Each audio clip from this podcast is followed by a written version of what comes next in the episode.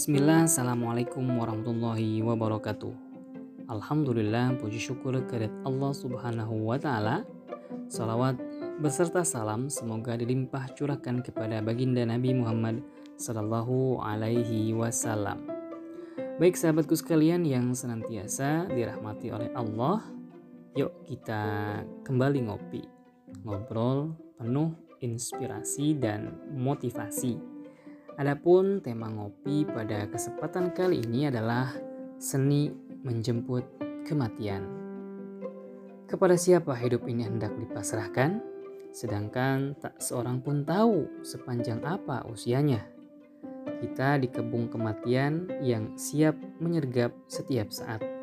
Sebagaimana Rob telah mengingatkan, katakanlah, sesungguhnya kematian yang kamu lari darinya maka sesungguhnya kematian itu akan menemui kamu.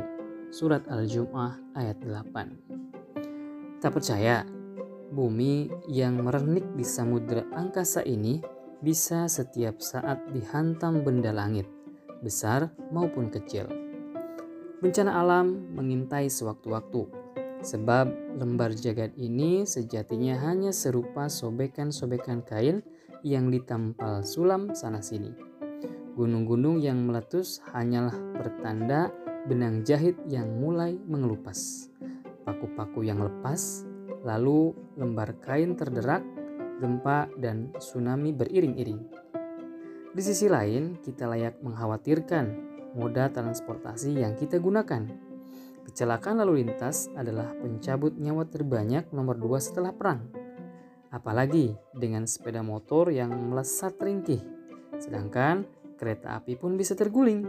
Kapal laut bisa bertabrakan seolah lautnya kurang luas. Bahkan pesawat yang sebesar itu pun bisa menghilang tanpa sebab. Belum lagi dengan sederet penyakit yang tak jelas obatnya. Tidak usah menunggu di mangsa buaya atau ditubruk badak bercula dua. Virus yang tak terlihat saja sudah membuat manusia meregang nyawa virus corona, AIDS, SARS, Ebola, dan avian influenza adalah salah satu virus yang mematikan. Penyakit yang seolah makin bertambah saja macamnya, jantung koroner atau sejenis, sejenisnya, stroke dengan segala tingkatannya, disfungsi ginjal dengan segala jenisnya, kanker dengan stadium-stadiumnya. Sahabatku sekalian, sadarkah kita bahwa kehidupan di dunia ini begitu rapuh dan mengkhawatirkan? Karena itu tak pantas diabadikan. Ya, bukan di sini keabadian itu, tapi di alam sana, di akhirat.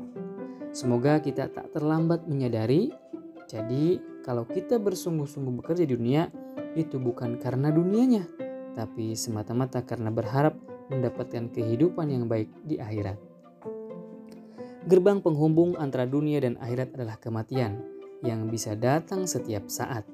Setiap yang bernafas akan merasakan kematian. Ali Imran 185. Banyak yang menghadap Rob dengan terhormat lalu mewariskan nama yang harum pasca kematiannya.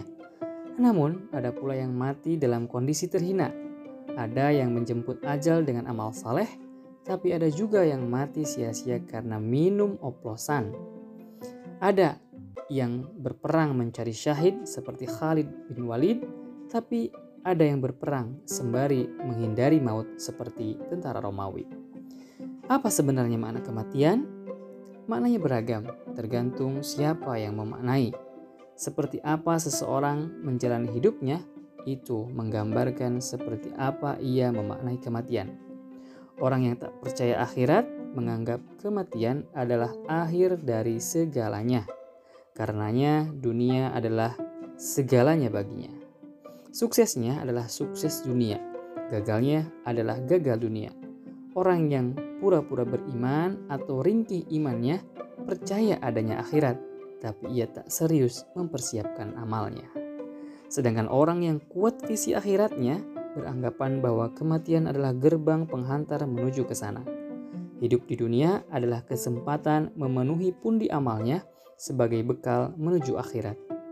Maka bagi orang jenis terakhir ini, ia tidak akan bertanya kapan ajalnya tiba, sebab sia-sia saja menanyakan rahasia langit ini.